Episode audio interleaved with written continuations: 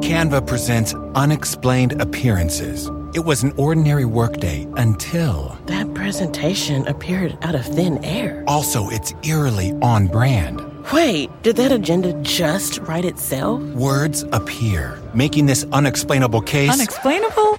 It's Canva's AI tools. I can generate slides and words in seconds. Really? the real mystery is why I'm only learning this now. Canva.com, designed for work. Everybody in your crew identifies as either Big Mac Burger, McNuggets, or McCrispy Sandwich. But you're the filet fish Sandwich all day. That crispy fish, that savory tartar sauce, that melty cheese, that pillowy bun. Yeah, you get it.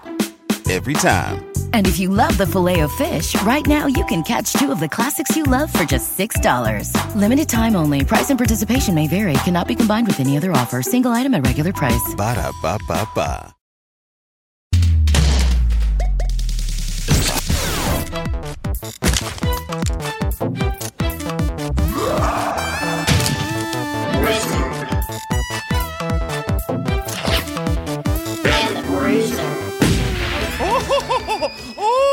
a me! It's a Holdinio! I am a bruiser! I throw a shell at you, Jake! I throw a Jake! Oh, ho, ho, ho, ho! It's a me. It's kind of Mickey, but I'm not Mickey. It's a Mario! Ah, ha, ha. I got a star now! Oh, and it's me, weird low voice, German warrior. Uh, oh, wait. You've just been coconut mauled. Send this podcast episode to five of your friends so they can get coconut mauled themselves. Mary, I assume you're putting in the coconut mall music underneath this part of the podcast. And uh, yes, we are here today to talk about Mario Kart. That's right. Uh, I think Jake's a wizard. I'm not sure what's going on over there, but I it's know that like I am Mario somehow Kart a bruiser itself. Mario. There's just shit flying everywhere. People are no screaming. Nobody knows what's happening. There's a squid shooting black gunk in your face, and nobody likes it. What a weird thing to gush about because it's the one of those things that just feels like it always has existed in our lives. Mm-hmm. I will say though, uh, for me, Super Mario Kart, I, I wasn't a Super Mar- Nintendo kid. I like I went to other friends' houses and played Super Nintendo, and that wasn't one of the bigger games I was drawn to. I was more of a platformer dude. I loved Super Mario World, Donkey Kong Country, blah blah blah blah blah. Um, yeah, definitely always put the hands on these different games. Definitely played it played 64 played the uh, gamecube one played all the console main console ones and definitely knew that the uh, ds ones were, were solid but it wasn't until we had a nintendo wii and i realized i had just enough money in my bank to on a Saturday when we were just trying to figure out what the hell to do, chilling in Brooklyn. I remember it was a very hot day. It was a summer day, and we were looking for some extra fun. And I realized, like, hey, I'm gonna walk over to the video game store and we're gonna get Mario Kart Wii and we're gonna have a blast with it. And we got so excited. And for at least two straight weeks, all that was happening in my apartment was Mario Kart. Just playing the shit out of it, playing all the cups, playing against each other. Just really loved that specific version of the game for me personally and a, and a really fun community household that is my apartment back in uh back in um you know Brooklyn. I'd say The sun has baked your head. And It oh no, wait! If this is the Wii, then you're still in Florida. No, I'm in Brooklyn, baby. Okay, and we got Brook- so many people coming through. Beer cans everywhere. No one's cleaning. No one Mm-hmm. has time to clean. We're playing Mario Kart, getting shitty, having a great time. Kissel was loving it. Uh, my buddy Jason Kephart was playing it. We were, and everybody who came over could just pick it up and enjoy it. And that's the fun of Mario Kart. You could be in your 20s, living that Brooklyn lifestyle, and still everyone says, "Hey, let's play some kart." Or you could be living in I don't know any any kind of situation. You, you know, I've gone and visited families and sat down with their kids and played Mario Kart. I, I've gone to old folks' home. I usually go on Sundays to a random old folks' home Mm-hmm. and dress up like a monster and try to hop out of closets and try to scare them uh, to give it's them a little excitement. It's amazing that you started doing that after COVID because you knew Yeah. that they needed a cheer after. They needed what- a cheer and a chill. Yeah. And only two have died from it. So I feel like it's still giving back to the community. And even they love Mario Kart. Jake, did you did you play what was your your Mario Kart? So uh, it's interesting to see the sales numbers kind of reflect the cultural impact of Mario Kart because I remember a little kid. I was a Super Nintendo kid. My friends were all Super Nintendo kids. And I never really liked the original Super Mario Kart. Uh, everything from the way the Mode 7 graphics works to just how hard it was to stay on the track for my baby hands that like really just did not have a grasp of the game. But the definitive Mario Kart experience for me was Mario Kart DS. I got, you know, uh, a DS Lite and it was one of the first games I bought and I was addicted to it. And the, sh- the greatest Mario Kart memory was definitely like hanging out with a bunch of college friends and uh, we all brought our DSs and I was the only one with a copy of Mario Kart and using the download play feature, which let people who didn't have the game download kind of a demo version with a limited track set and they had to play as shy guys. But it was a hotel room with like eight people in it and we were all playing fucking Mario Kart against each other.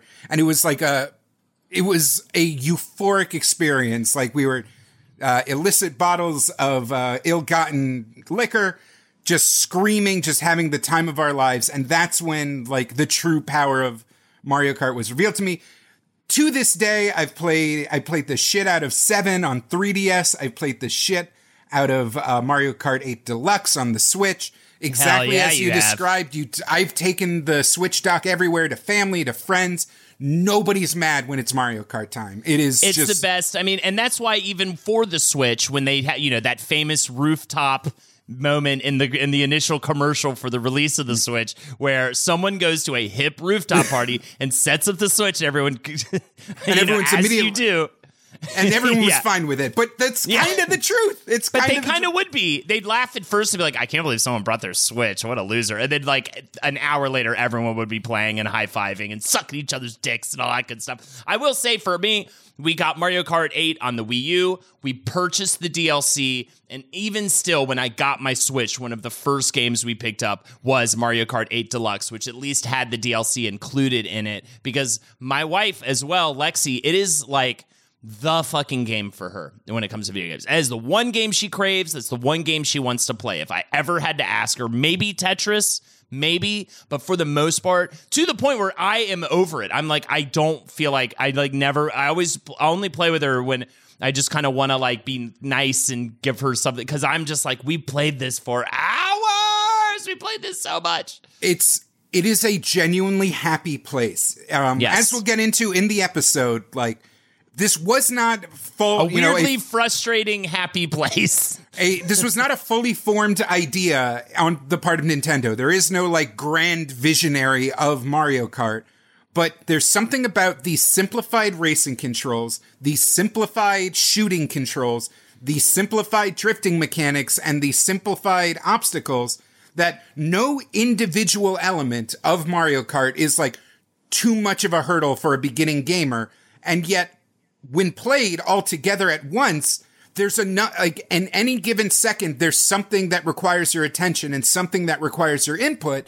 So you are in the flow state. You are in the zone, that kind of dopamine, serotonin, joy state to the point where I've sunk hours and hours and hours into the mobile version, Mario Kart uh, Tour, which Oh, is God. literally just it's reduced the Mario Kart experience to an idle game, basically. You know, it's so stripped down, and yet that core engagement loop of dodging, shooting, turning, and maximizing the shortcuts and item usage just keeps you in a perfect chill zone. It's truly a remarkable game, and we'll get into how it was made.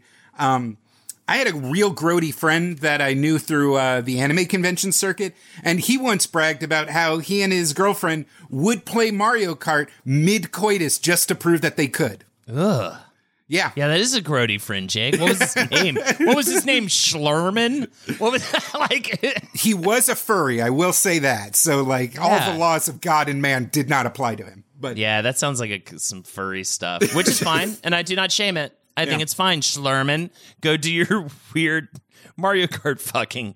Uh, that's kind of funny. It actually reminds me of when I was a little kid and I set an alarm for five in the morning so that I could play uh, one level of Super Mario Land on the Game Boy and then go back to bed just because I could. Because it was the first home console I had. I was like, I could play it in the middle of the night if I wanted to.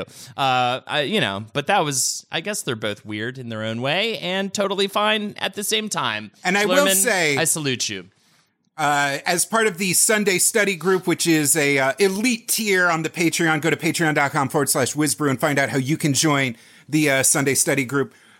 To us, two men in our deep in our thirties, had a blast playing with people Absolutely. there, and it's just I suck it's at it, but a yes. good time. Uh, absolutely. It was fantastic. So here we go. Mario Kart. Here's your synopsis like you need it. Mario Kart is a series of go kart style racing games developed and published by Nintendo first in 1992. And since it has had a total of 14 entries and eight mainline titles. Also, I want to add on to this that I think one thing we forget, because talk about something we feel like always existed, that this actually defined the genre of kart racers, which now is this just very popular, normal thing that even read to, led to other smash hits uh, like Rocket League and stuff like that that used that cart concept in all these different fun ways. But it really was the first one of these just silly fun racers, which is very much needed in a in a scenario where you you're in a world full of like Gran Turismos and things like that, and people still want to experience the joy of racing, but they wanted to have shenanigans. You know what I mean? Everyone loves a solid, thick layer, peanut butter style, thick layer of shenanigans on their gameplay. So Mario Kart definitely did that in a huge way. So this game, uh, of course, was produced by Mr. Caves behind his house himself, Shigeru Miyamoto. And one day he was exploring a particular cave that had a tiny racetrack with little mice driving around in tiny little self-made box cars. Miyamoto, he got an idea he thought, what if we adapt this to a video game? That part, actually, I do want to say because this is supposed to be a research based podcast, that was me making something up. I was happy just letting you lie for a prolonged period. I did laugh to myself about the idea of it so much that I put it into our, uh, my notes. So there you go. But the game is uh, actually directed. He produced it. The game is directed by Tadashi Sugiyama and most importantly, Hideki Kono. And Hideki Kono is going to be a major player throughout the entire series. Uh, Sugiyama was working with Nintendo starting in 1983, working as a graphic designer and character artist originally, and is credited for doing the character designs for the game Ice Climber, including That's right. He he's the daddy of Popo and Nana. Popo and Nana, which uh, have, of course, maintained popularity through the Super Smash Bros games, but uh, he's more the art guy in this scenario. Uh, his first director credit is actually 1987 Zelda 2 The Adventure of Link, as well as Pilot Wings uh, and assistant director to Super Mario Bros. 2, aka Doki Doki Panic. Kono joined the company in 1986 after being a big fan of games on the Famicom. He also assistant directed on Doki Doki Panic as well.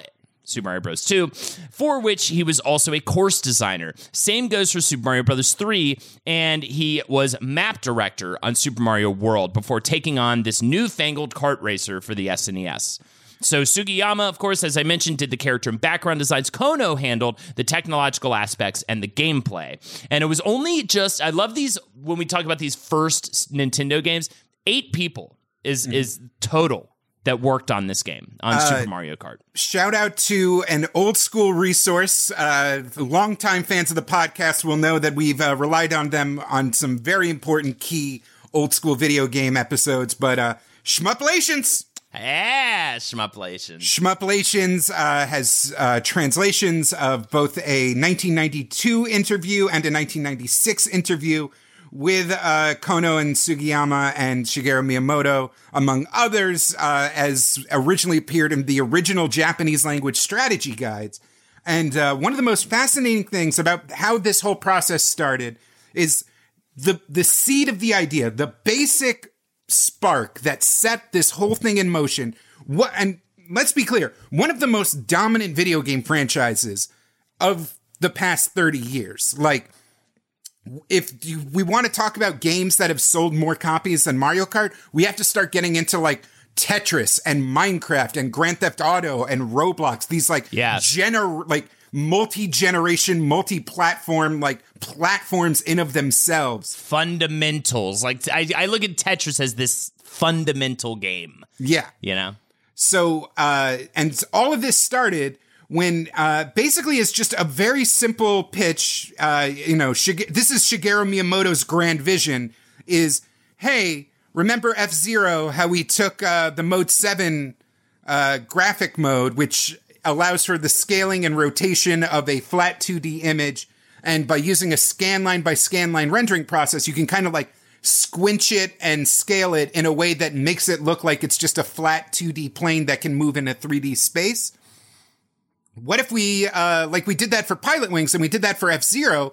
What if we did a two player version where you can split screen? That was it. That was it. That was it. They really and and, and let's talk about F Zero for a second. F Zero rules. I I loved F Zero from the get go, and that was a release game for the SNES. Yep, that was kind of a uh, tech demo to show off kind of the things they could do with the Mode Seven graphics. Um, I don't even know if it was originally intended for that pseudo 3D effect, but very early in the SNES's lifespan, like multiple developers figured out that you could do that like flat 3D, fake 3D effect with it. Music was on point, super cool, and it actually gives a whole new meaning to their inclusion of those F Zero levels in Mario Kart 8 uh, Deluxe and the DLC for the original. Like that, that is such a cool love letter because of course, they were always initially just planning on making a sequel to this game that had multiplayer, but they realized the way that they were the way that they had split screen it was just literally a So technological issue that forced them in to an interview with uh, in an Iwata Asks interview, which is one of the most vital resources to figuring out the development thank you history. Iwata. Rest in peace. It's amazing. And in Iwata Asks interview f- uh, for Mario Kart Wii, Miyamoto actually uh, clarifies that they didn't set out originally to create a two-player version of F Zero. One of the weird like you know, people look at F Zero as one of the most kind of underutilized, mistreated franchises, along with like Star Fox in Nintendo's lore. F Zero really, like, they didn't think they were building like the F Zero universe. They just were more excited about the Mode 7 tech, and F Zero Yes. was just the trappings they put on it was, it. it was just like what if we took this and what the one thing this needs though is multiplayer so let's like kind of make that but kono said uh in an inter- I think in that Iwata Asks potentially, he said, in F Zero, you race at over 400 kilometers per hour along incredibly long straight lines. But we realized that splitting the screen into upper and lower portions for two players to do the same thing was out of the question. So instead, they decide that to create these compact track designs, these different twists and turns that would fit really well in a t- in a tighter space for the two player mode. You literally don't have enough vertical space to see where you're going on a straightaway, which is why those uh, Mario Kart, Super Mario Kart SNES levels are really just these little twisty turny things because you can only move so many feet ahead of you, like without with even to know where you're going. So they made the vehicle carts as opposed to like crazy space racers as the most sensible option as they move slower. Now, Jake, let's actually talk about carts for a second. All right. Do you have? I want to. Gu- I want to gush about carts for a second. Did you? Did you get into go karts as a kid? Because I remember it was a little place called Celebration Station.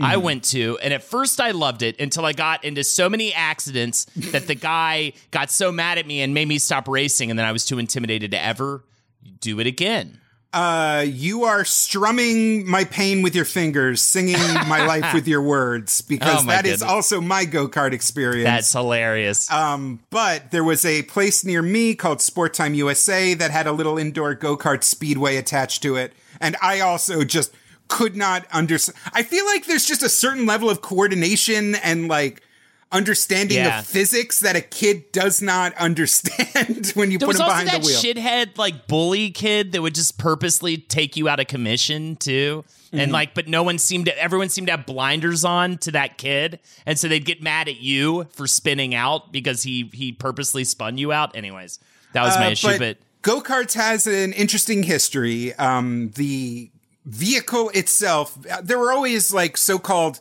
excuse the term, it was a different time, midget racers and smaller uh, form race cars that had waned in popularity since the automobile was invented.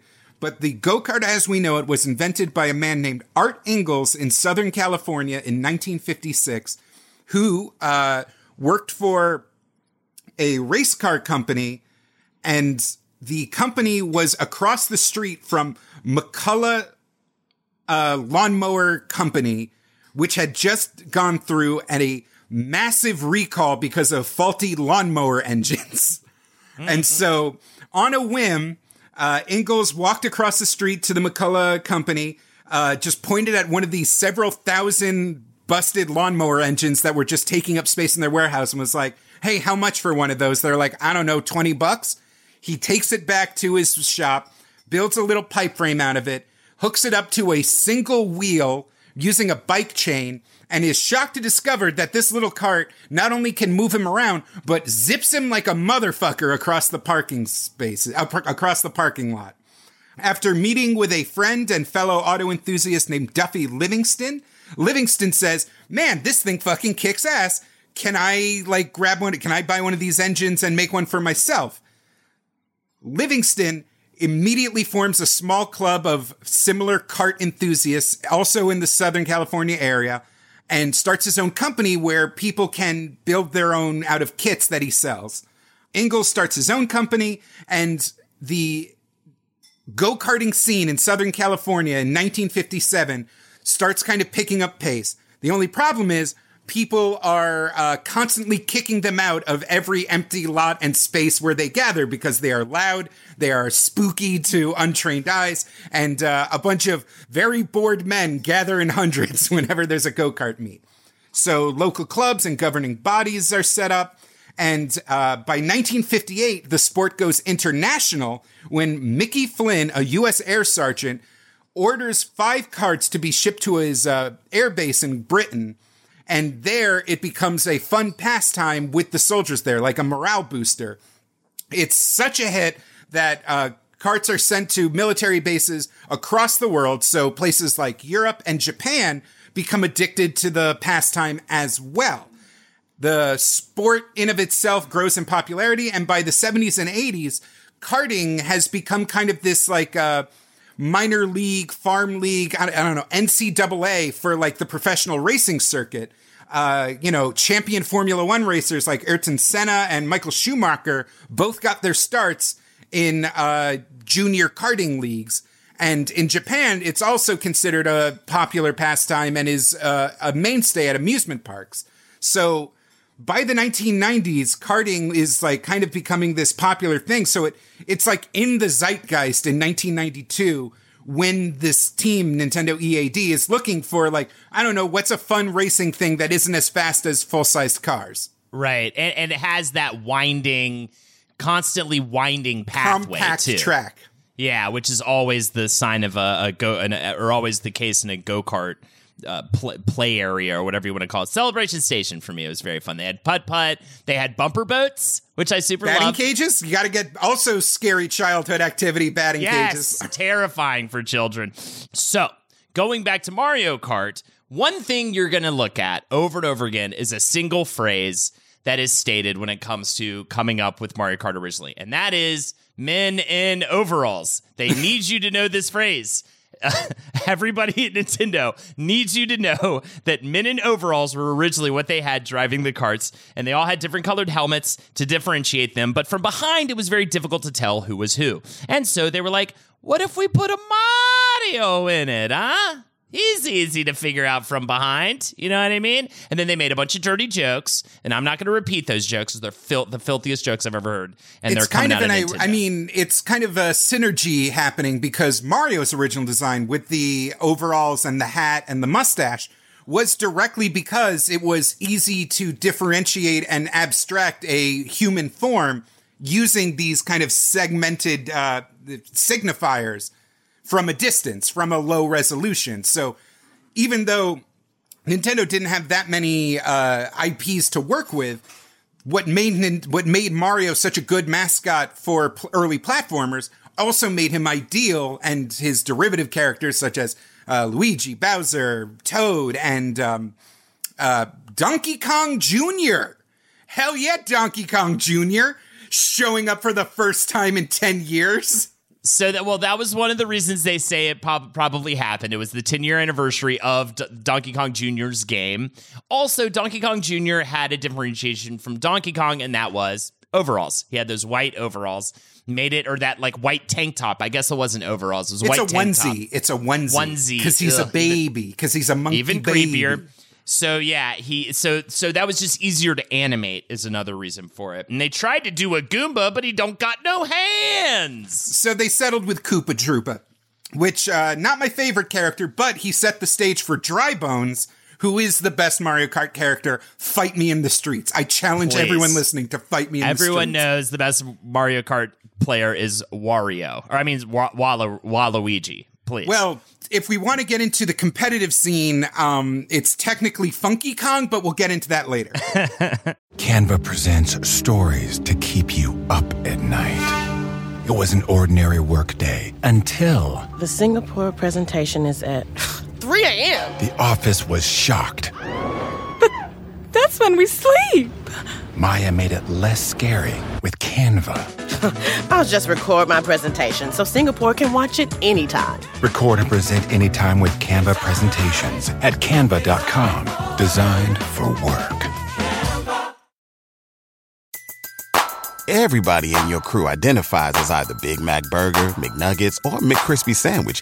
But you're the Filet-O-Fish Sandwich all day. That crispy fish, that savory tartar sauce, that melty cheese, that pillowy bun. Yeah, you get it. Every time. And if you love the Filet-O-Fish, right now you can catch two of the classics you love for just $6. Limited time only. Price and participation may vary. Cannot be combined with any other offer. Single item at regular price. Ba-da-ba-ba-ba. The game used a DSP, a digital signal processing chip, which helped with the dual mode 7 calculations because it's actually, you know, the Super Nintendo, even in mode 7, requires a lot of horsepower to have two separate fields moving at the same time. And, um, the items, which was originally kind of more racer themed, you know, in the alpha prototype versions, it was multicolored men in indistinguishable overalls throwing oil cans at each other. But the idea of randomizing the items was directly inspired by uh, the pachinko craze in Japan, which is why to this day it almost feels like a little slot machine. You're like, ooh, what am I going to get? What am I going to get? Again, another dopamine hit while you're racing around and all this other stuff is happening is the like little gambling thrill when you're like getting a random item, even though the items are heavily weighted depending on your position. I should say back back when it was men in overalls, they had oil cans that they were throwing around to make people Yeah. slip. Then they were like, Mario, Mario, don't throw oil cans around. And it was actually the banana came from Donkey Kong Jr.'s presence in the game. He was originally going to be the only character that was going to be able to throw banana peels. Uh, and they realized that, you know, oh, this would be a fun mechanic in general. And then the shells, of course, just became a natural option for an item you could throw in front of you to hit people just from the Mario series. God, the thrill of, getting a red shell and just being like, oh, thank God. Because like I feel like I'd hit myself with green shells more, especially in the SNES version. There's also weird, uh, like special items that only like computer controlled players can throw in the SNES version because they had a. And ri- originally that that was gonna the banana peel was gonna be one of those items, but they decided to make it for everybody. like Princess Peach if you're like uh if I forget who there's like a weird specific rivalry system where if you're playing as one character in the single player mode there's one computer controlled player who is out to get you the entire time. But uh like Princess Peach will throw out like poison mushrooms that aren't an actual item in the game. Bowser will throw fireballs which isn't a real item in the game. And to make that purposeful upset happen, that has been a through line from game one, that would eventually be blue shell, things like that. Initially in this game, it was the lightning bolt, and they purposely added that in because they wanted to allow for a big game changer to happen at the end of a race or at any point in the race for someone to catch back up into the lead. And it was always that idea. I mean, I think that's always what they've tried to do with Mario Party, even kind of with even with Smash with the items they've always wanted to make a party element where it's like, yes, you can take this kind of seriously, but we never want you to fully take it seriously. Like we want just the little kid, like we want the little brother to win sometimes with some bullshit. So the game development takes about a year, and most of that is just spent refining things. It's really just about trying to get the physics of the car down, trying to make sure how the you know grip across different terrains works, trying to get the drifting to work. They actually took the team to a kart racing place to get a feel for serious racing carts. Kono said, riding in an actual kart, we could feel considerable G force, and it helped give us a sense of the low perspective. And they also wanted to show the programmers what drift felt like. So, again, they took them out to do that. But uh, there's a quote by Shigeru Miyamoto from the Shmuplation 1992 interview uh, where he it. says it was an extremely difficult process. Imitating a real car didn't work at all, and the only th- way forward was for us to keep meeting, talking it over, and revising again and again. I'm afraid it also made matters worse with my advice because it didn't make a lot of sense. Uh, this part feels good here, but there's kind of weird physics. Um, I don't know. Yeah, uh, maybe we should change it. All that back and forth just worried and annoyed uh, the staff. So it's really just like all these compromises, all these weird adjustments on the fly, just kind of building and building and building on each other until the result was something fun. Yes. I will say, too, they also built a remote controlled cart to understand the internal construction, which almost immediately was crashed into a wall and destroyed. Uh, but yes, they finally got to this really sweet, nice, sweet spot in terms of the racing, in terms of the cart feel. Then they included a battle mode. They just wanted to create a one on one type of game because, again, multiplayer is the key here to the point where, and I forgot about this, but if you play single player, it's still split screen on the original Super Nintendo ver- uh, uh, Super Mario Kart, and and that is just the whole idea was like we want this to get in the hands of multiple people. Like also, I think they were really looking for a game to justify a second controller since they did have that second controller port, and they needed something early on, so they added that battle mode. The um a couple more little factoids that I did like. The Japanese version of the game has Bowser and Princess Peach celebrating a first prize win with champagne, just boozing it up with these huge champagne bottles. Classic end cut- Formula One racing trope. they ended up cutting that for the American release, and I wonder why it was just Bowser and Peach, by the way, that got to get hammered and not any of the other characters. Bowser because he's a bad guy, and Peach because living as a woman in Japan is oppressive as fuck, and they seek alcohol to escape the agony. There you go. Uh, speaking of women in Japan, the music was composed by Soyo Oka, um, who uh, definitely like the original SNES Mario soundtrack is the most SNES music I could possibly think of, like the weird, funky beats and rhythm samples that are scattered throughout. Uh, Mary, if you can play a little bit of the Super Mario Kart uh, battle theme from the SNES, just give people a little taste of that.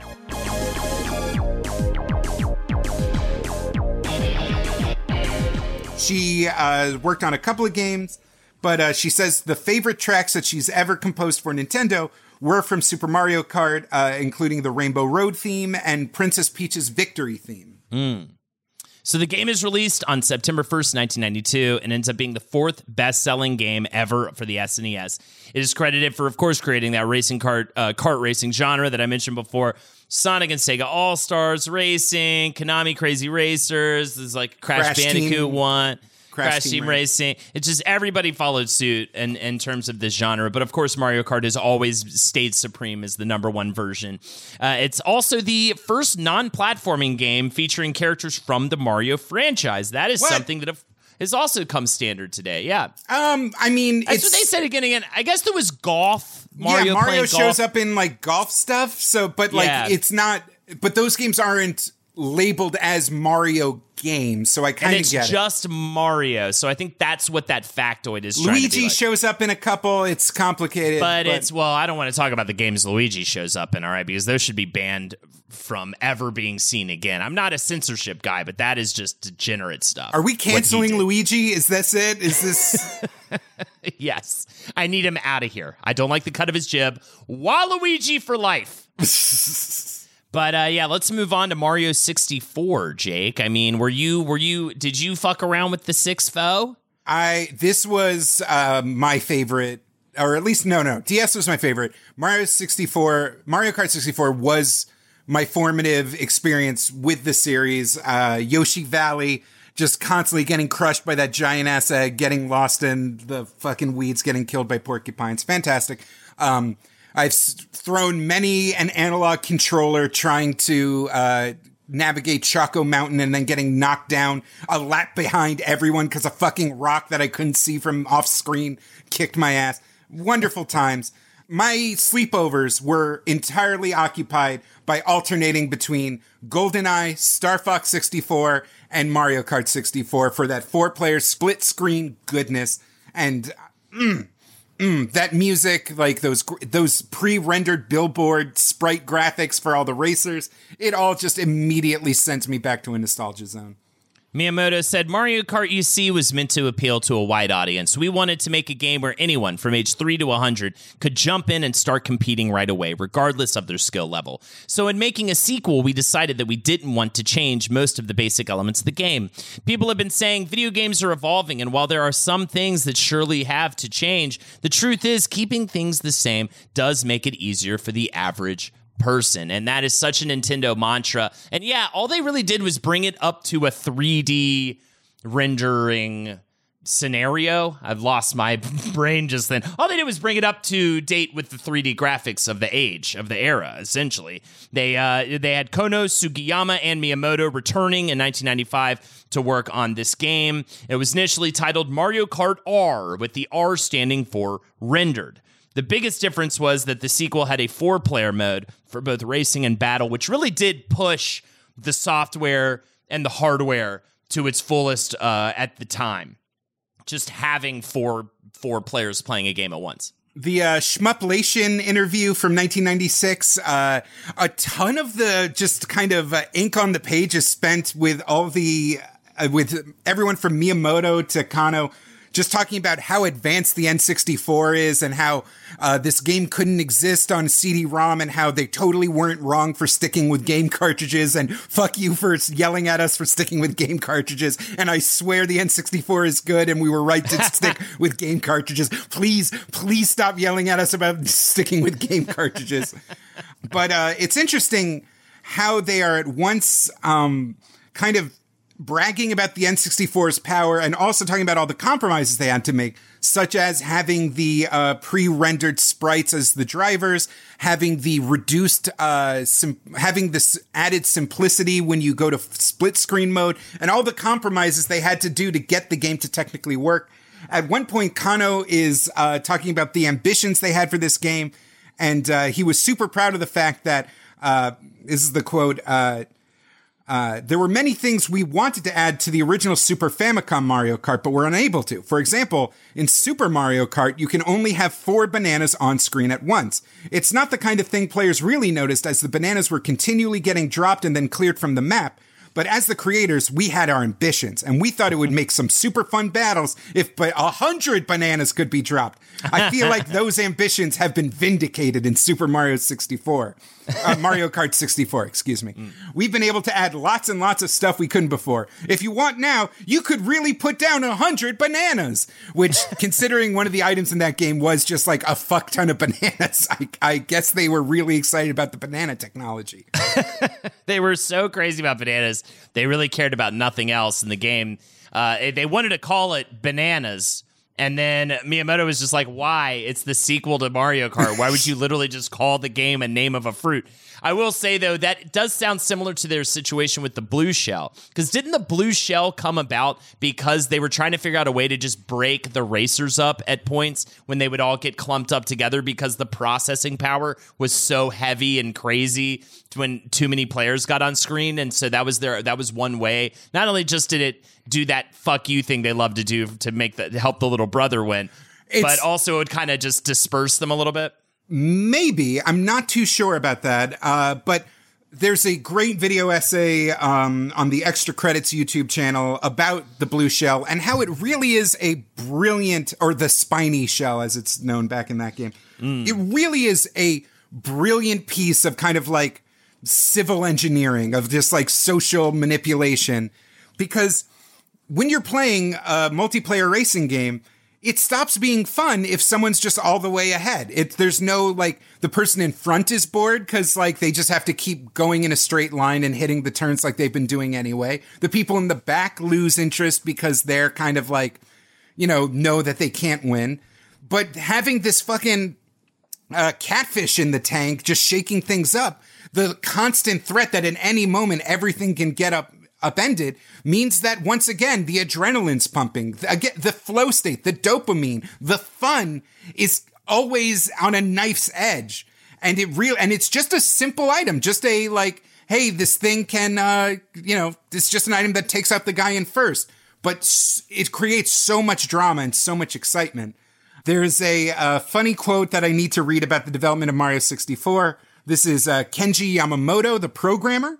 Uh, he said, uh, My job for Mario Kart 64 was the kart handling, and that meant using a lot of actual physics. For me, I really want players to enjoy the analog stick controls. I feel like that was part of the reason why I hated uh, the original Super Mario Kart, is because they were trying to emulate like anal- like very analog uh, driving controls with just a simple on-off digital D-pad switch, and it just never felt right to me. But on with an analog stick, like the little uh, micro steering and like it just you feel way more immediate control. For me, I really wanted players to enjoy the analog stick controls to feel really connected to the cart through them. The carts will still respond to big clunky movements, but I was hoping that as players got into the game more, they'll realize that the carts also respond to the subtle movements of the analog stick. Unfortunately, I think most players really just tried to drift everywhere and pull off the mini turbos, and Yeah. so I didn't see a lot of delicate movements. It was a little bit sad for me because this is the game where they introduced the mini The turbos mini turbo, yeah. uh, on the instead of the ubiquitous sparks that we now live for. Uh, it was just like kind of the onomatopoeia sound effect of the tires squealing. And once they turned red, you knew you could let go and get an extra boost of speed as you pulled out of a corner. I didn't even realize that was a mechanic. I I played that game for years and just it was never like part of the meta with me and my friends. Well, I mean that would make sense because it was completely hidden. There was no indication of it. It was only it was only something to be discovered. So it'd have to go, you know, pre-internet age. You would have to have caught it word of mouth in your friend group, essentially. But uh, also, I did like that they they really did uh, RC vehicle driving, especially back then, was I think a lot more popular, and they definitely did mimic that with the analog stick as well to try to make you feel like you were driving a little RC car, which was fun. Uh, there was also the uh, but the little factoid part for this game, the funnest one is that uh, they used they had parodies of billboard. They had billboards that were parodies of American companies for the most part. Classic like Formula One sponsors. Those Yeah, are were- like Goodyear, Marlboro, like The best the- is Mario Row. Mario Row is a it is like looks like a Marlboro cigarette billboard, but it says Mario Row. It's so inappropriate for Amer- it makes sense that they would pull it for American audiences. That's one of the ones that actually makes sense to me is like advertising cigarettes to children essentially by doing that. I love the fact that um uh in the original Japanese, the uh now famous track uh Mumu Mumu Meadows is uh Momo Meadows because the onomatopoeia for a cow mooing in Japan is more of a mo sound. That's fun. Oh, another weird little thing is the Japanese version uses a different voice cast for a lot of the characters. Right. Uh, I, how how could I forget you? I think made a reference to it in the beginning of this episode. Yeah, uh, it was ori- Wario was originally considered to be like a boisterous Bavarian man, and, or somewhere along the line. Um, I think this is also the first game where like Wario is folded into like the real Mario universe and not just like on handhelds. Um, no, wait, that might not be true. There was Wario Woods on NES. Anyway, uh, so there's a famous soundbite that Nintendo diehards love, which is just this weird, like, wrong Wario being like, "Oh, I missed." Uh, Mary, actually, if you could just play that, that would be great. Oh, I missed. uh, because they just found a German guy to do the voice of Wario. Um, and it wasn't until they decided to change things up for the American release that uh, Charles Martinet, uh, famous voice actor who behind every single Mario voice, uh, kind of solidified the voices for not only uh, Wario but also Luigi, and kind of created the now standard uh, voices for those characters that have continued to this day. That's what he sounds like, right? Let's talk about intelligent systems and their step backwards. Yeah, I kind of want to just spit, take this time to jump away from consoles and just run down the uh, handheld games because they do kind of just go bump, bump, bump. Uh, we've got the third installment in the Mario Kart franchise, and that is going to be Mario Kart Super Circuit. I don't think I actually played this one, Jake. Did you fuck with this? This was on Game Boy Advance in 2001, the year of 9 11. Never forget. Um, because I never owned it. I never really played it at the time. I didn't even ha- I like my little sister had a Game Boy Advance and I like barely touched it because the screen was so hard to look at. But uh, because there were so many retro tracks on uh, Mario Kart DS, I was interested and I like plugged in an emulator on my college PC and tried, or I guess by DS I was out of college. Anyway, I tried playing it and it was too much like Super Mario Kart and I just could not vibe with it. I know it did a, you know, it's the lowest selling title, including the original Mario Kart 8 for Wii U, which is saying a lot. It, uh, Kono wasn't involved. It was kind of farmed out to Intelligent Systems, who I will we say know. Intelligent Systems. I mean, Fire Emblem, Paper Mario, WarioWare, the uh, Advanced Wars series. I mean, this is a pedigree, great, fantastic game dev company. So they definitely put it, put it the game in good hands but and, they definitely, especially in good hands, to make a good handheld game. Intelligent Systems uh, started when a programmer named Toru Narihiro was hired by Nintendo to port their Famicom Disk System software. This is the peripheral for the original Famicom. This is Nintendo's Sega CD, essentially the uh, peripheral for the original Famicom that used floppy disks. And soon the team was formed that became the uh, an auxiliary program unit for Nintendo, starting back in 1983. Starting in 1988, they started making their own games with Famicom Wars, which would be Advanced Wars later on, lead to that, and Fire Emblem, Shadow Dragon, and The Blade of Light, which saw a decent amount of success, turned them into a from a small group into a full on dev company. Both they became successful franchises later on, and to the uh, and and so that that you know yeah I don't know a ton about this, but at least it established it as a strong handheld franchise. Weird side story about uh, Mario Kart Super Circuit. Um, the announcer voice for the game is a uh, in English is a guy named John Houlidan, who uh, was also the announcer for Wave Race 64. Oh, cool. Who, uh, during his recording session for Wave Race 64, which also included the uh, Easter egg pissed off announcer, which is like a classic Nintendo Easter egg, uh, was given a sheet of Mario Kart voice lines to record and uh, he did a whole set for that. He assumed it was for Mario 64, and it wasn't. He just never appeared.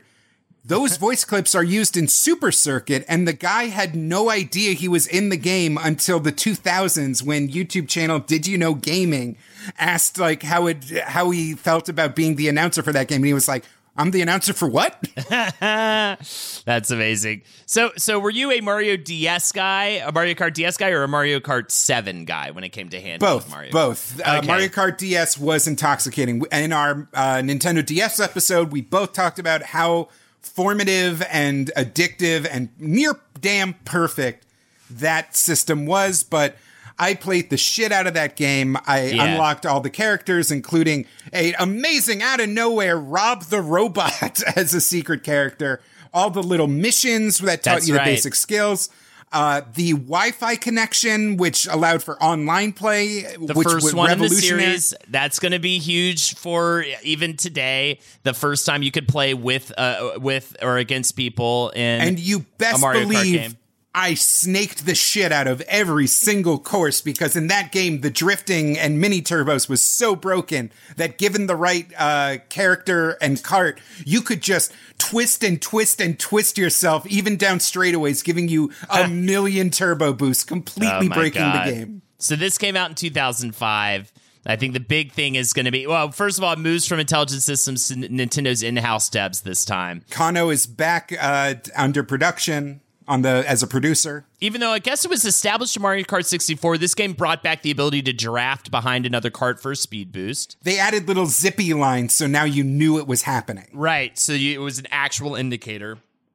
And you mentioned the Wi-Fi Wi-Fi thing. I think that was the biggest one too, but a huge banger for sure, and it definitely a big statement for Mario Kart on the on the uh, DS. And then in 2011, Nintendo releases their most recent handheld version of the franchise with Mario Kart 7, which incorporates the hang gliding first seen in Mario Kart Wii, which we will of course get to, and also had that multi- multiplayer support for up to eight people. The customization of carts also this is a big one was that was added to add more depth and multiplayer as well, which I feel like customizing the carts is so huge in the most recent version of the of the series. Uh, that version was co-developed by Retro Studios, who also did uh, the Donkey Kong Country reboots that were you. I know you love, uh as well as uh, Metroid Prime and a bunch of others. Yeah, Donkey Kong Tropical Freeze is awesome. Yeah, very very good. Donkey Kong Country Tropical. But Freeze. the real reason DKC episode. the real reason for the season, the uh I don't know if Mario Kart uh, 8 Deluxe has overlapped it yet, but um, according to uh, 2019 numbers, uh, far and away the most popular one is Mario Kart Wii, which, uh, dear God, dear God, what a monster of a game. Before we get to Wii, we should hop back over to consoles and talk about Double Dash real quick. I literally wanted to skip Double Dash. I we don't have to talk about it long. Double Dash. Why do you want to skip Double Dash? Just like uh, Melee, or I'm sorry, just like Smash Brothers, the whole reason for the season is they keep trying to like re dumb down the gameplay so that it's accessible to everyone ages one to a hundred. And so creating this like motorcycle sidecar dual racers thing and like, yeah, it's f- funny animations when they like switch seats and it's fun when like you get hit and your extra racer is dragging behind you. But like, it just, I just never saw the appeal in it. Uh, none of the friends I had who owned GameCubes even owned it. And even when I would like futz around with Dolphin Emulator, I would play it for like five seconds and be like, eh, I, you know, all the tracks that are good in this has been rehashed in Mario Kart 7, Mario Kart Wii, and Mario Kart 8. I like, I don't care. Um, it's just they wanted to like have people in a helper, like if they didn't want to race, they could like, it was their job to hit the trigger on the red shell when the person actually playing the game was like, okay, hit the red shell. Like, it's not, it's not a big thing. Yeah, I don't rem- I remember enjoying my time with it, but I also remember very little because the GameCube was so outside of my wheelhouse in terms of pers- having it personally or having access to it. I did uh, borrow someone's uh, GameCube to play Wind Waker, which ruled the Zelda game, but didn't get a ton of play with this. But it was kind of crazy that uh, 16 players could play at the same time via LAN support. It was also the first game in the series to use 3D polygon graphics for the racers instead of sprites, which is very nice. I think that at least is a graphical improvement for later games. And another big change here is instead of choosing from eight drivers, they had 20 characters to select from. And again, just opening up that character selection screen was a huge deal, I think. It should also be noted that uh, Kono w- was not involved with this game either. He uh, his pet project for the GameCube was Luigi's Mansion. Yeah, that makes a lot of sense because it does seem to be maybe if you were to make a case for one of the games in the series that kind of lost itself, I could see. ma- Hi, I'm Ben. I suffer from a condition called writer's block. It strikes when I'm at work. That's why I choose Canva Magic Write. It works fast, generating text in seconds, thanks to AI. Common side effects include increased productivity, compliments from coworkers, feelings of satisfaction. Now I can say bye bye to writer's block. Ask your boss if Canva Magic Write is right for you at canva.com, designed for work. Canva. Everybody in your crew identifies as either Big Mac Burger, McNuggets, or McCrispy Sandwich. But you're the Filet-O-Fish Sandwich all day. That crispy fish, that savory tartar sauce, that melty cheese, that pillowy bun. Yeah, you get it. Every time. And if you love the filet of fish, right now you can catch two of the classics you love for just $6. Limited time only. Price and participation may vary. Cannot be combined with any other offer. Single item at regular price. Ba-da-ba-ba-ba. making the case for that. Before we get to the Wii, because I think that's like the reason for the season here in the later part of the episode, very briefly, just want to mention also the 2005 uh, Namco Mario Kart arcade spin off game. This was literally just like Driving USA, but with Mario Kart. You could get a magnetic card that saves your race data. There's a camera on the cabinet that takes a picture of you so you can have your face as your profile when you play the game. And uh, it's also just weird as fuck because I forgot about this. It has Pac Man in it because it was a crossover with Namco. It's the only time you had Mario, and there was Tamagotchi in the second uh, version of it too, uh, which is just bizarre. And I do want to see there's a VR apparently like that's just the uh, uh, VR edition that was only released in VR Zone arcades in certain countries. And it was developed for the HTC Vive, which would be a lot of fun. And maybe they're going to incorporate some of that technology into the rad as fuck looking Nintendo World theme park Mario Kart game that looks cool as shit. I cannot wait to go to Nintendo World as soon as the world is at all normal again. All right, let's talk about it. Getting behind an actual wheel, Mario Kart on the way. They really wanted this wheel to be the reason for this to be And it's the deal. so not the, the reason for the season at all.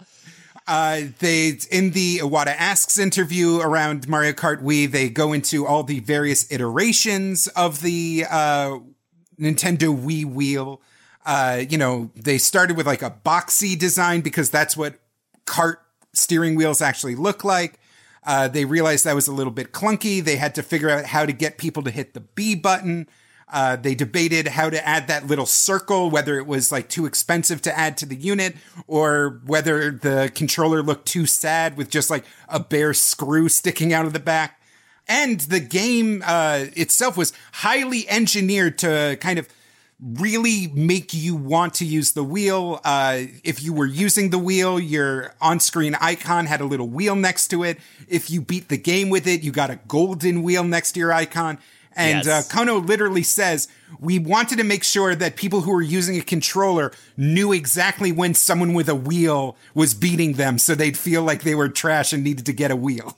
I mean, at the same time, too, is that a testament to them knowing that playing on a, a pro controller would be a way easier, better time to play that game than with a wheel by making the, the statement that you would feel ashamed if someone with the wheel passed you. But yeah, I mean, I definitely messed with the wheel for a little bit and it was fun. But when I got serious about trash and ass in that game, then I definitely uh, switched back over. They also, though, did incorporate all of that online play that they initially had on the Mario Kart DS game. Kono said, We finished in time for the year in release, referring to Mario Kart DS, but personally, I'd wanted to do more. For example, like the ranking system and making it so that lots of people could share ghost data, things like that. They also added the feature in of populating the track as the game goes on. This was such a weird online feature. So, like, if you're in first place, and you all of a sudden might encounter someone ahead of you, but that's because as people were dropping from the game, they would add people into the game, waiting to go on the next race to to continue just creating this chaos in the course.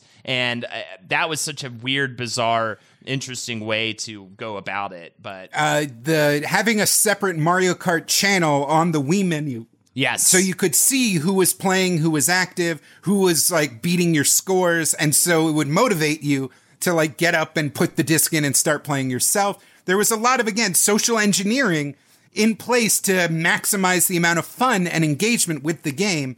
Uh, they also added the motorbikes, inspired by Kono's own love of BMXing and extreme sports. Kono said, I love BMX bicycles and snowboarding. When we made the game for the DS, we wanted to put in some elements of extreme sports so the players could do some rough riding. But it was difficult to achieve in a handheld game. That's why we decided to make it happen for the Wii. And in fact, the game is actually supposed to be called Mario Kart X for Extreme. Uh, but then they changed it. Unfortunately, uh, uh, Sakurai already called dibs on the X moniker because Smash Brothers Melee is uh, Smash Brothers X in Japan. So uh, I believe it was Miyamoto who said, like, "Oh, had I known, I would have called dibs on it for you." Yeah. I thought it was cool that they had the voice actors actually play the game while saying their lines to make them sound more natural. Uh, Kono also said of this, one of the female actors said that while she doesn't have a driver's license, she doesn't drive very much because she does have a driver's license. She doesn't drive very much because she isn't very good at it. She said this game was no problem though. That was when I knew the game was going to be a success. I, and again, very true. I'm not a driver at all. I hate driving and I love Mario Kart. It's the best, especially on the Wii. Iwata asks if there was a moment of Chabudai Gaeshi, uh, which is uh, known as upending the tea table. I'm glad you put this in. I didn't put this in, and this is very funny to me. uh, referencing kind of the uh, anime trope of someone kind of flipping the table in a show of like uh, chaos and disrespect.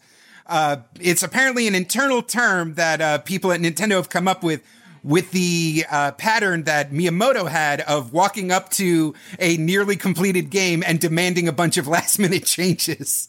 But uh, Miyamoto said that uh, it was not the case for Mario Kart Wii. It was, in fact, a very smooth development cycle. We've talked about this before. I forget exactly what games, but it's a classic Miyamoto move to just completely throw in like absolutely new mechanics or some wild upturn for sure. It's it is it is normal. Another crazy thing about Mario Kart Wii, uh, besides the fact that Coconut Mall is a great level and the Mii integration is uh, inc- amazing. Lexi, I, well, l- real quick, Lexi fucking loves playing as a little Lexi me when we play Mario Kart 8. So I just want to give a special shout out to that. It's something they had you unlock eventually because they wanted you to not immediate. Uh, we they wanted you to play as the iconic characters at first, but yeah, Lexi always almost always plays as a little cute Lexi on a motorbike, and it, I love it too. I'm not going to read the full quote, but one of the head programmers on Mario Kart Wii was one of the head developers of the uh, Mii integration with the Nintendo Wii. And so that's why on levels again, like Coconut Mall, uh, there's insane levels of Mii integration. You can see your Mii's in uh, the ads. You can see them filling up the stores in the mall. You see them driving the cars back and forth in the parking lots. And that was because, and, uh, they made a joke in the Iwata Asks that like, we could have called it Mii kart racing and then have Mario be the surprise guest halfway through. How, that's how deeply integrated the, uh, Mii experience was. Eventually, we, uh, jailbreaking happened. The homebrew channel happened. And even though uh, I remember at the time being an internet addicted little dork that uh, the conventional wisdom for Mario Kart Wii was the tracks are too wide to accommodate the motion controls. It's too easy. It doesn't have the crazy snaking mechanics that high level players would use. And the idea was that, you know, oh, Mario Kart Wii is kind of a baby version of Mario Kart. This could not be further from the truth because as uh, the Wii shut down its online integration and shut down the Wi-Fi connection, the online fan community that rose up to fill that void has made Mario Kart Wii one of the most intensely loyal and intensely competitive scenes in the world. Like to the point where it rivals almost Melee in the amount of just like diehard fans continually iterating and finding new exploits and new high level techniques. They've like zoomed in the same way that melee players have zoomed in on like Fox and Falco as like the ideal playing set. Uh, they've zoned in on this very specific combination of Funky Kong and a motorbike and a set of tires that gives you the maximum amount of drift and wheelie boosts and weight to beat every game. They like have found weird glitches and jumps and to this day, the mod CTGP has over 200 custom tracks, dozens of custom racers, and uh, to this day, they have tournaments with uh, cash prizes. People awesome. are insane for Mario Kart Wii to this day, and you can fall deep into the just micro mechanics that have emerged from this scene. Awesome. Yeah, yeah. I, it makes sense. We really revitalized the uh, the fran- It was not not that it was an unpopular franchise, but it just with the explosion of the Wii, and definitely check out our Wii episode that we did not too long ago. So maybe it's just fresh in my head.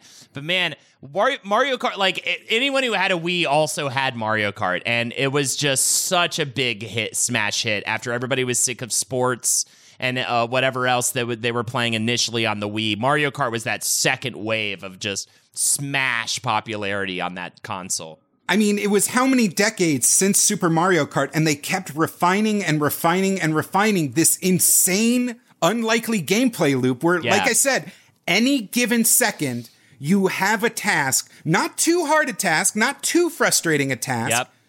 but there's always something you have to be managing. You have to make sure that you're dragging your shell behind you so you don't get blasted from the back. You have to make sure you're dodging obstacles. You have to make sure you're drifting right to nail that corner. You have to keep an eye on the map to make sure that, uh, you know, you aren't trailing too far behind everyone. It's just, and any one of those individual mechanics are pretty easy, but combined, you have this supremely enveloping experience you, anyone can play. Anyone can pick up, and thanks to the way the items are balanced, you know, if you're falling too far behind, you get a bullet bill. All of a sudden you're back in the pack. You're having fun. You're like neck and neck with your best friend and you like get on the inside corner and doing high level racing play. You're having fun. Everybody's having fun no matter what their level of skill is. It's truly a miracle of like game design and iterative evolution. And really, Mario Kart 8 just feels like an extension of that, uh, honestly. It feels like it was established with the Wii, and Mario Kart 8 just pushed it a little bit further, just gave us some new courses, some rehashes of them old courses like they love to do in this franchise. The fully orchestrated soundtrack, Yeah. Jesus Christ. Awesome. Yeah, first released on the Wii U in 2014. So nice they put it out twice the Wii U was a big failure. So they had to put it out for the Switch. Uh, later, they put it on the Switch as Mario Kart 8 Deluxe, and uh, and that was in 2017. It's just this fantastic culmination of of all of its predecessors and it's uh, actually also the best-selling Switch game, uh, which is so crazy. And between both versions, it's one of the best-selling games of all time. The new hot thing here is the anti-gravity elements that have players di- driving on walls and ceilings, as well as a mechanic where players bump into each other for a boost. The DLC for the Wii U version, which uh, comes with with the initial Switch version with the deluxe, is fantastic. I mean, it was very rewarding as a person who got that game right when it came out to get to add on this tracks from Legend of Zelda, Animal Crossing, F Zero with the Mute City and Big Blue courses, two of my favorite courses in the entire thing, and Excitebike. With everything, it's got 48 tracks total. It also did spawn that hilarious Luigi's death stare meme, which is the look Luigi gives to other players when he gets passed or fucked over by them. Very, very funny. It's just finally Nintendo didn't have to worry about all these weird limitations that had defined the series, whether it was the Wi Fi lag or the uh, split screen processing power or all of these things. Finally, playing Mario Kart looked and felt as epic and insane as playing it like you could imagine it being. And it's just so many tracks, so many options. Uh, the multiplayer is near flawless. And they finally got to realize their dream of a bunch of young people playing Mario Kart on a rooftop, which was, I mean, really the whole the whole point. Miyamoto said I was exploring the caves behind my house, and I thought about how fun it would be to not be in a cave right now, but instead to be on a roof with all my bros playing a kart racing game. And that's that's you know, it's amazing to see this culmination. Yeah, it's really just badass. I mean, we still play it today. That's how good it was. I was playing it on Wii U back in fucking 2015, probably 2016 and I I play we played it the other night, like for just not because of this episode. you know, I mean, it's amazing. Uh, I just want to shout out uh, the incredible musical themes that have defined the series. Uh, some of my favorites, uh, Mary. I'm going to make you real rapid fire some clips. Uh, Waluigi Pinball uh, for the DS still plays in my head whenever I'm driving.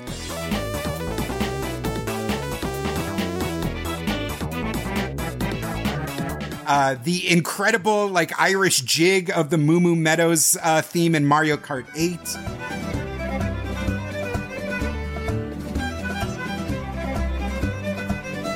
Uh, you know what? I will give Double Dash a shout out here. The weird ska energy of uh, the Waluigi Stadium theme is incredible. and maybe the most epic fucking thing in the world Rainbow Road for Mario 64. Hell yeah.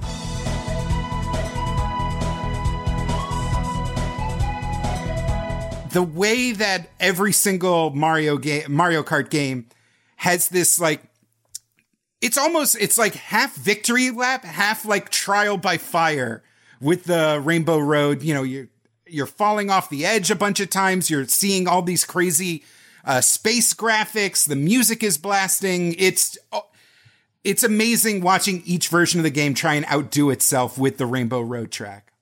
Uh, a couple more little games to close this out as we wrap up our Mario Kart episode. Uh, I have a little section here called Mario Kart Goes Mobile. Boo!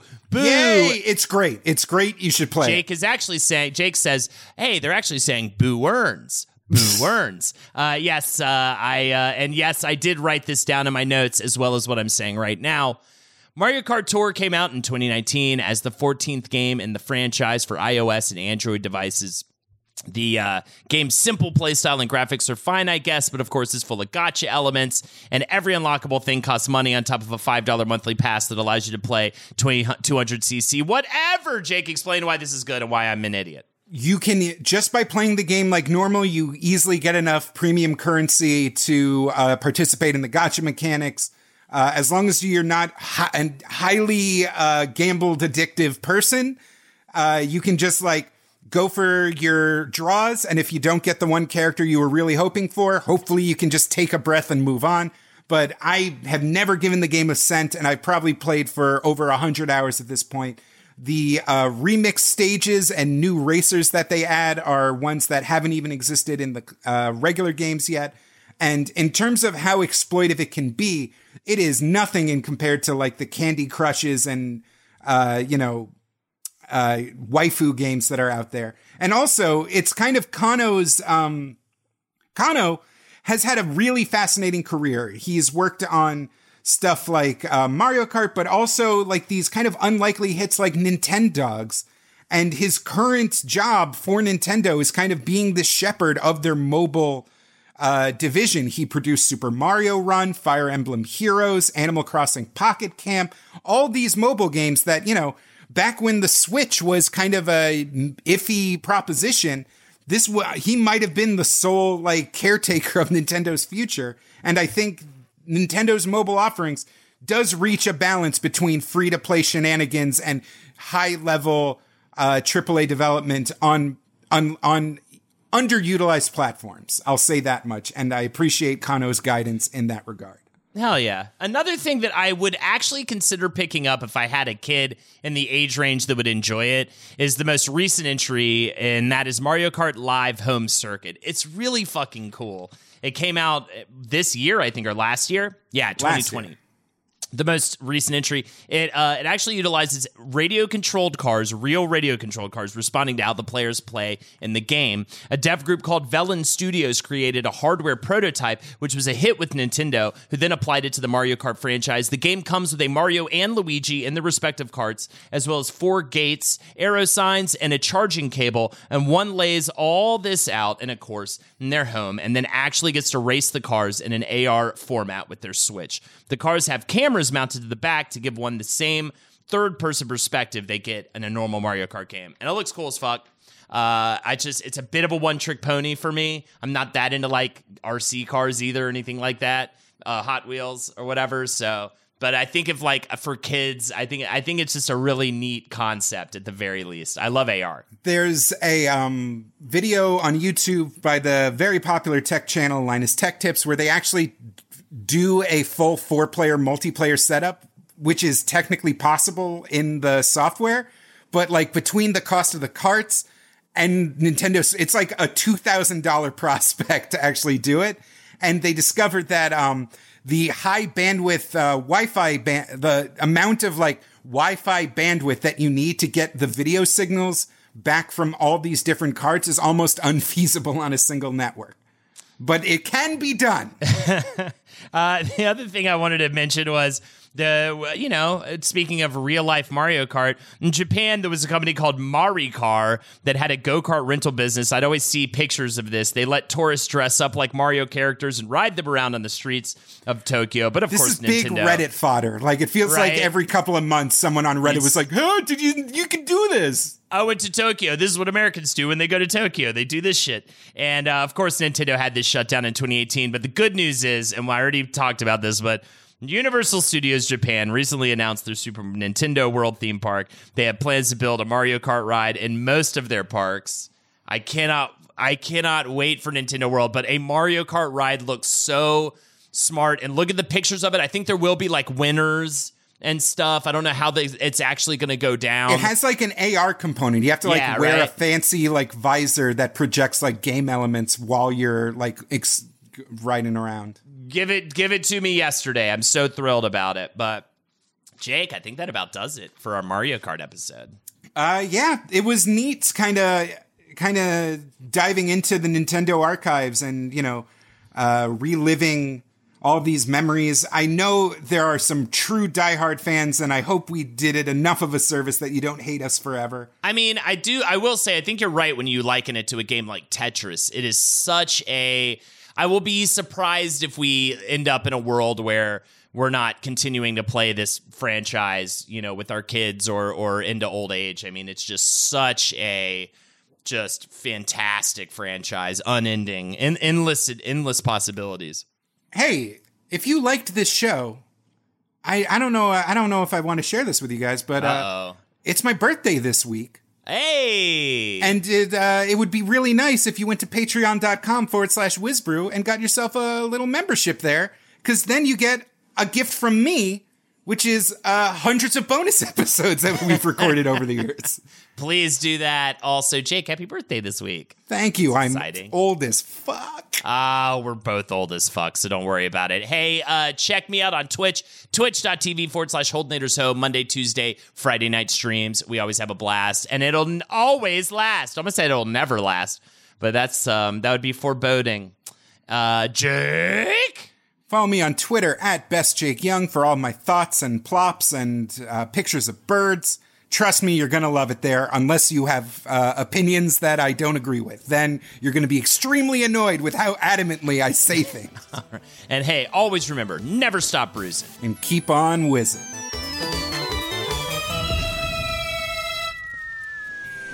This show is made possible by listeners like you. Thanks to our ad sponsors, you can support our shows by supporting them.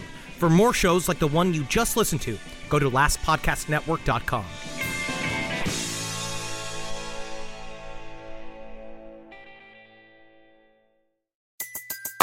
Everybody in your crew identifies as either Big Mac Burger, McNuggets, or McCrispy Sandwich. But you're the filet fish Sandwich all day. That crispy fish, that savory tartar sauce, that melty cheese, that pillowy bun. Yeah, you get it. Every time. And if you love the Filet-O-Fish, right now you can catch two of the classics you love for just $6. Limited time only. Price and participation may vary. Cannot be combined with any other offer. Single item at regular price. Ba-da-ba-ba-ba. In a fast paced world, every day brings new challenges and new opportunities. At Strayer University, we know a thing or two about getting and staying ahead of change. For over 130 years, we've been providing students like you with innovative tools and customized support so you can find your way forward and always keep striving. Visit strayer.edu to learn more. Strayer University is certified to operate in Virginia by SCHEV and has many campuses, including at 2121 15th Street North in Arlington, Virginia.